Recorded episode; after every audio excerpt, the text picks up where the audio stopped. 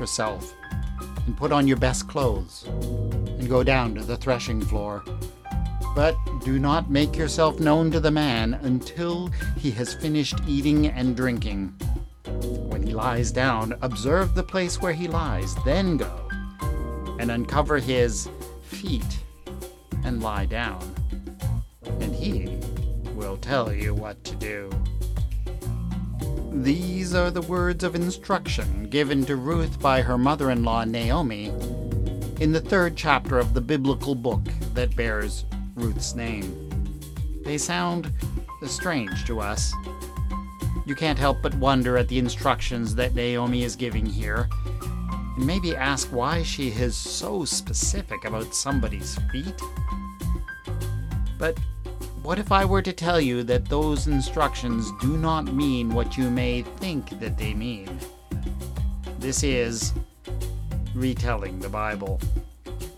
Now, this week's episode is a special After Dark edition of Retelling the Bible. Because we take the Bible seriously around here, sometimes we need to deal with the very adult themes that are found in some of the stories. These themes are often hidden by liberal use of euphemisms and other misdirections, of course, but maybe it is time to strip away some of those things and deal with what everyone would have understood back then with a little wink and a nod. All of this is a way of saying that this episode is extremely biblical, and so parental and listener discretion is advised.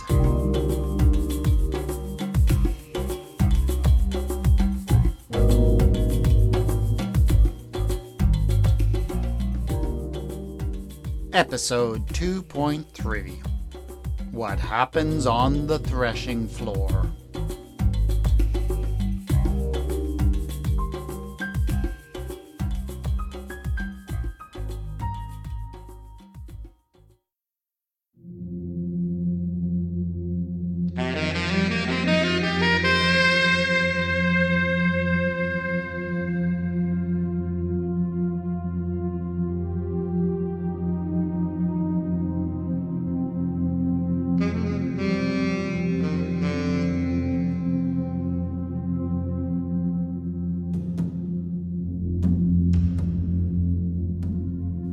Time of the barley harvest was always a chaotic time, and the overseer of Boaz's estate always looked forward to it with a mix of dread and excitement.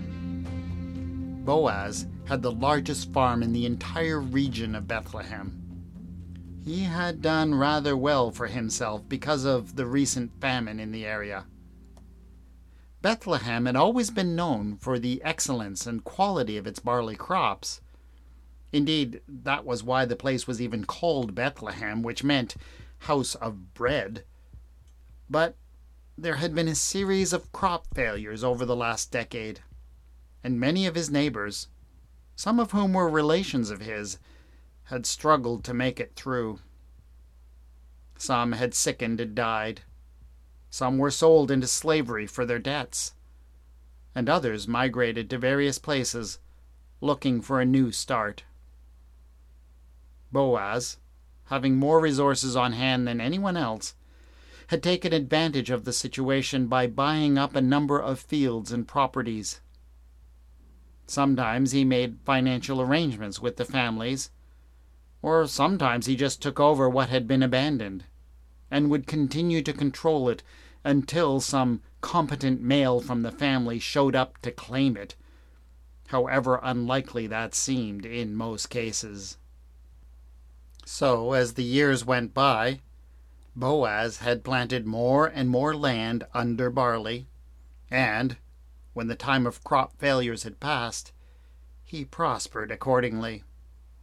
But it meant that harvest time was always incredibly busy for Boaz's overseer. He would start weeks ahead of time, arranging to hire other farmers who had small holdings drifters, and other lowlifes to work the harvest. It was long, hard work for all of them, and it didn't pay very well. They would start working as soon as the sun rose, and it was back breaking labor. Harvesting, gathering, threshing, and winnowing. There were hardly any breaks until the sun went down, and then everyone would just camp out on the threshing floor until it all started again the next morning. You might wonder how the manager managed to find anyone to do that kind of work, but you have to remember that there were certain perks to the job. The harvest time was ruled over by the local fertility gods, and they always granted all the workers a certain amount of license. Basically, everyone just knew that what happened on the threshing floor stayed on the threshing floor. And yes, sometimes a lot happened on that threshing floor. First of all, everyone knew that harvest time meant that large numbers of men were gathered together and actually had some wages to spend. Prostitutes, women who were desperate to earn something and had no other options for work, would come from far and wide to sell their bodies to the workers at the end of the day. But there were never enough prostitutes to go around, and they tended to only offer themselves to the higher class workers or overseers who had more money to spare. For the great mass of the workers, there was another option, though. The ancient law among the Hebrews was that harvesters were not to be overly thorough while harvesting. They didn't harvest the stalks at the end of the rows or in the corners of the field, and they didn't pick up the stalks that they dropped. So, when the harvesters had gone through, there was always a fair bit of grain left in the field. And the poor folks who lived in the area would be allowed to come in and harvest some food for themselves. And I know that that sounds like it might have been a bother, having lots of poor people coming and going into your fields, but you are forgetting one thing. In most cases, the poorest of the poor were women. Widows and orphans, most of them. They were not allowed to own or inherit property.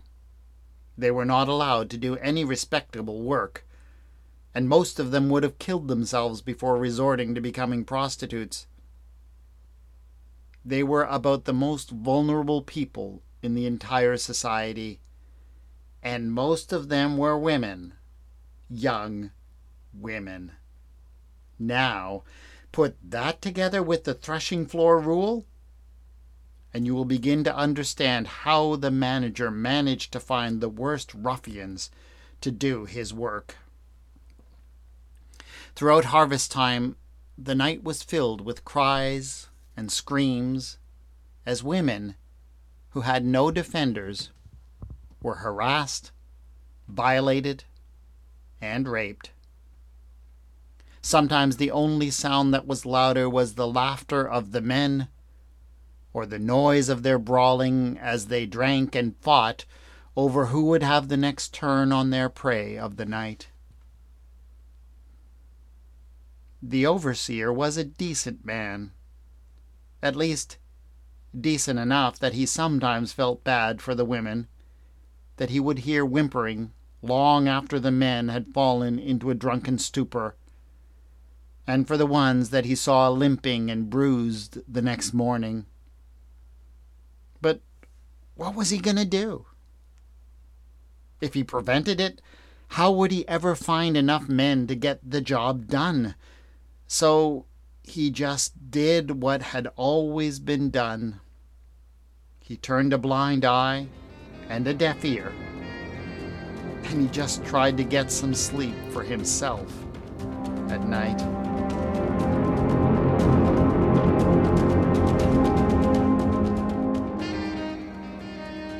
It was the second day of the harvest, and the reapers were in one of Boaz's fields further out from Bethlehem, when, late in the morning, the landowner came out to visit the harvesters at their work. After the traditional greetings had been dispensed with, Boaz pulled the overseer to one side for a private word. You realize, he said, I know what goes on in the fields and on the threshing floor at night. The women who are raped and beaten. It is not good. It is not what Yahweh wants. The overseer was taken aback. No one had ever spoken to him so openly about such things before, and for a moment he was worried. What? You want me to tell the guys to cut it out? he said. I, uh, uh I don't know. Oh, no, no, no, no, no, laughed Boaz. Nothing like that. It's just that there is this one woman I noticed as I came in. The one down there, at the end of the row, wearing some kind of foreign dress. Do you know who she is? As it turned out, the overseer did know. He tried to make a point, when the poor folks came along to glean in the fields, of asking them about their families if he didn't already know. That one? She's a foreigner. That's why she's dressed funny. She comes from Moab. I see, replied Boaz. And whose is she? Oh, she's not a slave, my lord. She is a widow. She came to this country with her mother in law, Naomi. Naomi? The wife of my kinsman? I had heard that he had died in Moab. Oh, poor girl. She must have been through a lot. Listen, I, I want you and the boys to lay off her, would you? I mean, there are plenty of other women out there today. Can't you just leave her in peace? You old dog, laughed the overseer. You want her for yourself, don't you? The fact that Boaz's face turned a bright red meant that he really didn't need to answer that question.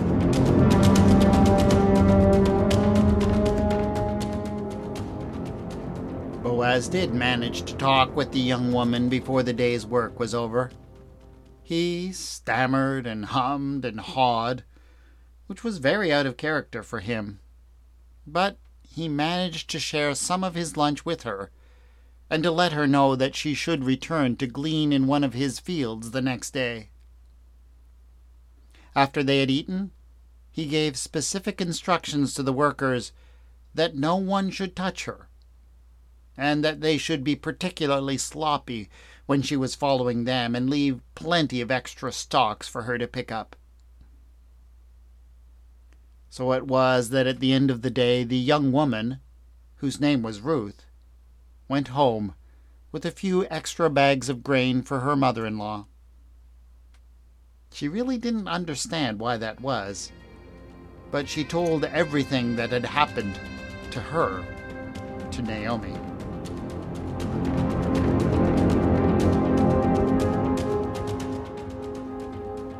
Boaz? You're sure his name is Boaz? Oh, this is just too good to be true. Ruth looked at her mother in law dubiously. She didn't know what she was so happy about. To be honest, she'd gotten more of a creepy vibe than anything else from the wealthy landowner. Don't you understand? continued Naomi. This could be our only chance to get my husband's land back, and yours, of course. But, but you said that we couldn't get the land back, replied Ruth. That they wouldn't let us have it because we're only women and we don't have any sons. Yes, that's right, said Naomi. Only a man, a close relative of my dead husband, can possibly claim it. And that's exactly what Boaz is a close kinsman. so let him have it, sighed Ruth. What good is that to us? Naomi lifted one finger. Ah, but there is one more thing. The claim will only be truly valid if he. Well, let's just say that that is where you come in, my dear. Ruth still didn't completely understand, but she had come to love her mother in law very much. She was really the only person that she had any more. She knew that she would do whatever Naomi told her to do, and clearly Naomi had a plan. Okay, Ruth, this is what you're going to do. You go and glean again tomorrow, but don't come home at the end of the day. Instead, you are to go to Boaz's threshing floor. It is the highest piece of land around here, and you've probably seen a great cloud of chaff wafting from there all day today. Ruth nodded. She knew the place that Naomi was talking about. She also knew the stories that were told about threshing floors. When she was growing up in Moab, her family had always told her that she was never to go anywhere near a threshing floor at harvest time. She could not help but allow some of her misgivings to show on her face as she said, I will, mother. But why should I go there? Boaz's servants will pitch a tent for him there at the end of the day. You are to go into that tent after dark. Boaz will have had a lot to drink. He'll probably not even notice when you come in, but you will go in and uncover his feet. Do you understand what I mean? Ruth was puzzled. His his feet? Well, no, no, not his feet, you silly girl. I keep forgetting. You're a Moabite. You people are vulgar. Maybe you don't know that we Hebrews, we don't actually say the names of, uh, you know, certain male body parts. Ruth was now horrified. His penis? You want me to uncover his penis? Well, if you insist on using such vulgar Moabite terms, yes, Naomi huffed and then you are to lie down by his feet. His penis, Ruth interjected dryly. Yes, and, well, after that, just pay attention to his feet. Believe me, his, uh, his feet will tell you exactly what to do. Ruth really could not believe what her mother in law was saying to her. But she also knew how desperate the two of them had been since they had returned to Bethlehem. If Boaz had not sent her home that very day with extra grain, they probably would have gone to bed very hungry. She wasn't very happy, but she knew that she would have to defer to the wisdom of the older woman. She nodded and said that she would do it. Very good, my dear. Now go wash and put on your best dress. Boaz seems to have a bit of a fetish for your strange Moabite fashion sense. You will see this will all turn out for the best. Ruth had to ask one question as she left. How can you be so sure that this will work, mother? Well, my dear, replied Naomi as she lifted her head in a display of pride. How do you think I met your father in law?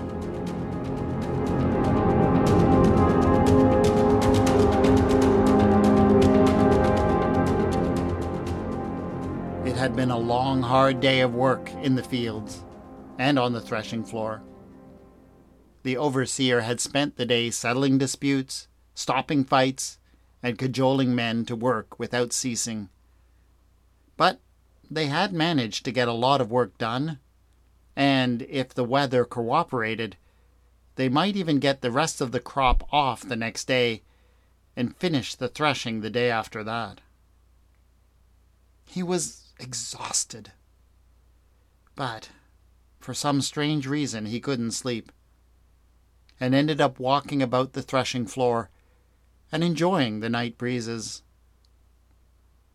The noise from the men and their women had settled down to a dull roar, punctuated by the urgent grunts and groans of the rutting. The moon had set, so there was little light, apart from the glowing embers of a few fires. So at first, he almost didn't see the form of the young woman in the Moabite dress as she silently made her way to the tent that had been pitched for the boss.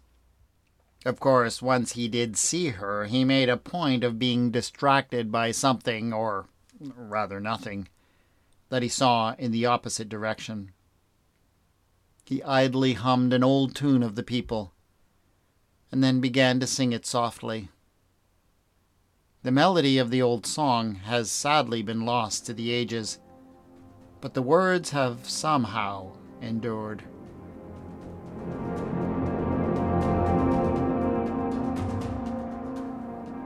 Open to me, my sister, my love, my dove, my perfect one.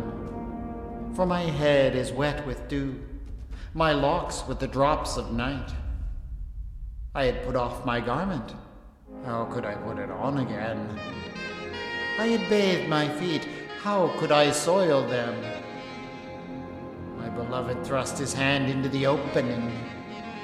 My inmost being yearned for him.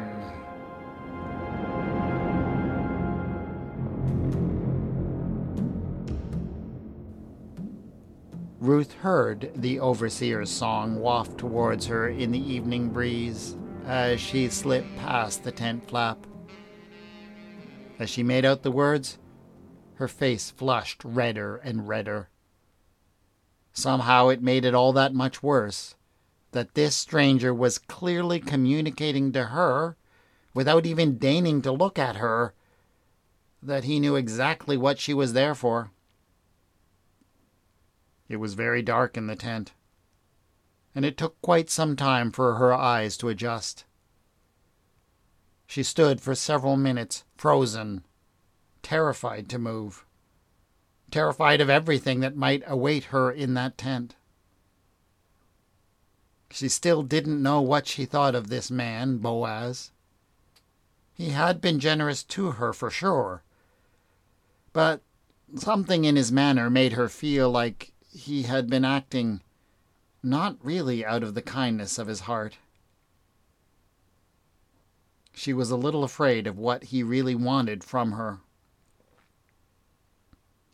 Finally, she could make out the bundle of blankets to her left and hear the soft sound of his breathing.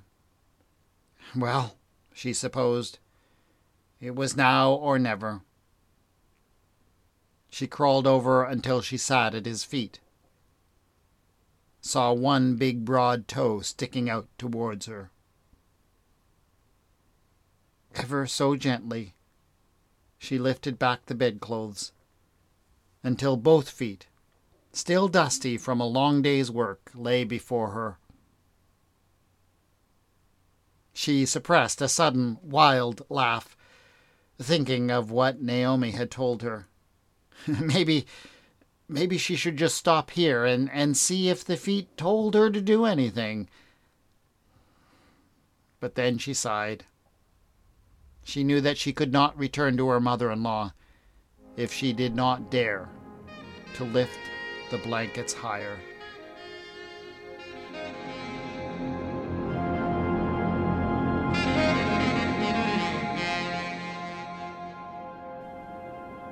It was about more than one night on the threshing floor in the end.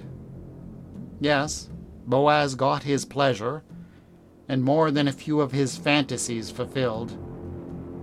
But he was not satisfied with only that. He also wanted to be able to possess Ruth's dead husband's land outright, he vowed that Ruth would be his wife within days, and so it came to pass. Was Ruth happy with Boaz? Well, that wasn't really the kind of question you asked, was it? Wasn't it enough to know that Boaz was happy with her? And besides, when a year later Ruth did finally have a child, a boy, that Naomi called by the name of Obed, she did take a great deal of comfort and joy in her son. Naomi and Ruth would live and prosper. Obed would grow up to claim the land that his grandfather had farmed. What more could a woman ask for? Not much, really. Not much at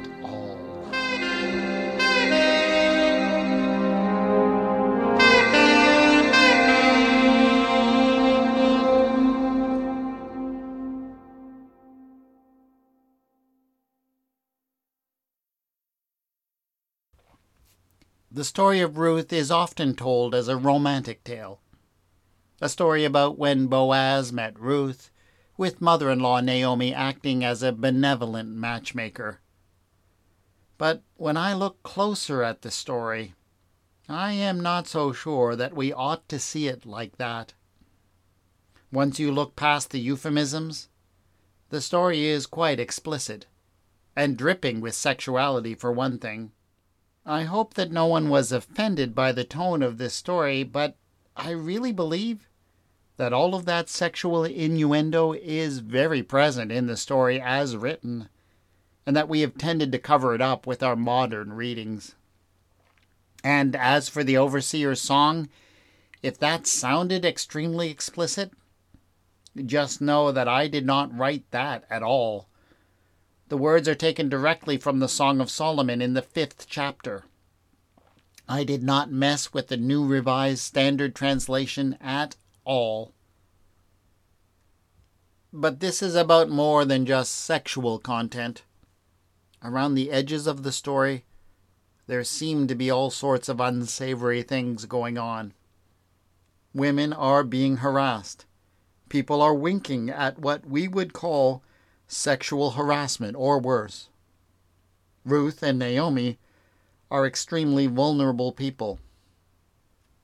They have no resources, and they are living in a society that gives them very few ways to look after their own needs.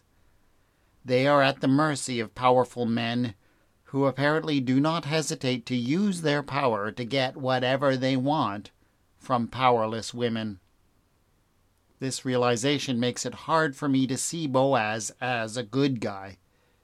Yes, in the end, he does seem to turn out to be a decent husband to Ruth and father to her son, but that seems to come in spite of his original intentions that seem to be somewhat less than honorable. The real heroes of this story are clearly the women, but they win by embracing their vulnerability and using whatever they have in their powerless state to get the upper hand over those who would abuse them. Good for them, I suppose.